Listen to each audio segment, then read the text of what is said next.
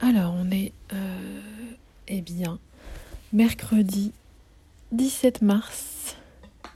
Il est 8h09 et c'est le premier jour de l'après-fin chimio. Donc j'ai eu carrément du mal à m'endormir. Genre j'étais sur les nerfs. euh, je pense qu'il y a un peu tout qui a joué. euh, la faim bien sûr. Et euh, aussi qu'elle a la cortisone qui a tendance à énerver. My Boob Story, le journal optimiste de mon cancer du sein. D'ailleurs, euh, le médecin que j'avais vu, euh, il m'avait dit Mais euh, vous avez 8 mg de cortisone? Je fais Ben oui, normalement c'était censé baisser, je crois, la chimio 3. Il me fait Ah oui, c'est, c'est ce qui est écrit, mais a priori ça n'a pas été, ça a pas été diminué. Et donc je dis Bon, bah écoutez, on va pas, on va pas changer pour la dernière, hein. Plus la cortisone en cachet que je prends avant, je pense que c'est assez, euh, assez costaud.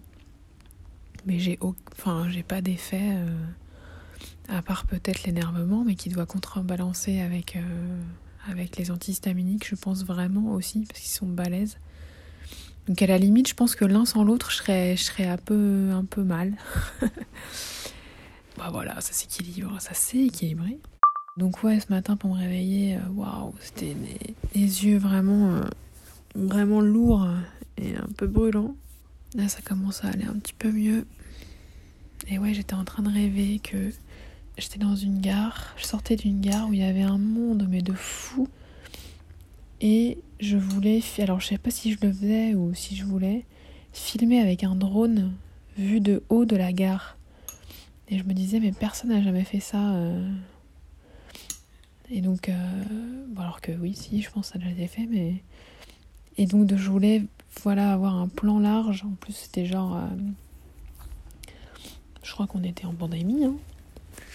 Et donc, faire un plan de haut de la gare avec tout le monde et arriver à faire sortir le drone par la porte. Et après, je me suis réveillée. Ah, si, aussi, j'ai rêvé que j'avais une. Oh là là, j'avais une copine qui était à l'hôpital. Et en fait, elle était dans le coma. Oh la vache. Ça me revient en parlant.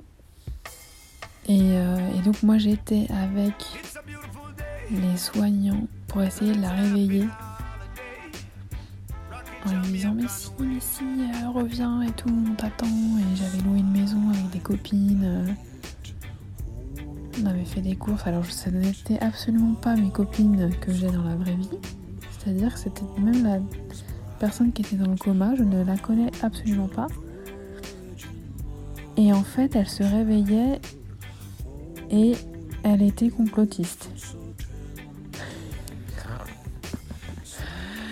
Et donc, je me disais, il faut rentrer dans son jeu pour la réveiller et on lui expliquera après.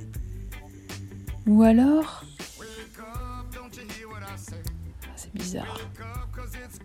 Comment je pouvais savoir qu'elle était complotiste? Parce qu'elle était devenue complotiste dans son coma. Ou alors, il y avait une partie de moi peut-être qui essayait de me réveiller. Je ne sais pas. Bref. Voilà, voilà. Euh, petit extrait de cette nuit un petit peu tourmentée. Et là, il faut absolument que je prenne mon café par contre. Merci d'avoir écouté ce nouvel épisode de My Boob Story. Si ce podcast vous plaît, n'hésitez pas à laisser un commentaire sur Apple Podcast. Et pour ne manquer aucune actualité de votre podcast préféré, rendez-vous sur Facebook et Instagram myboobstory.podcast. À demain!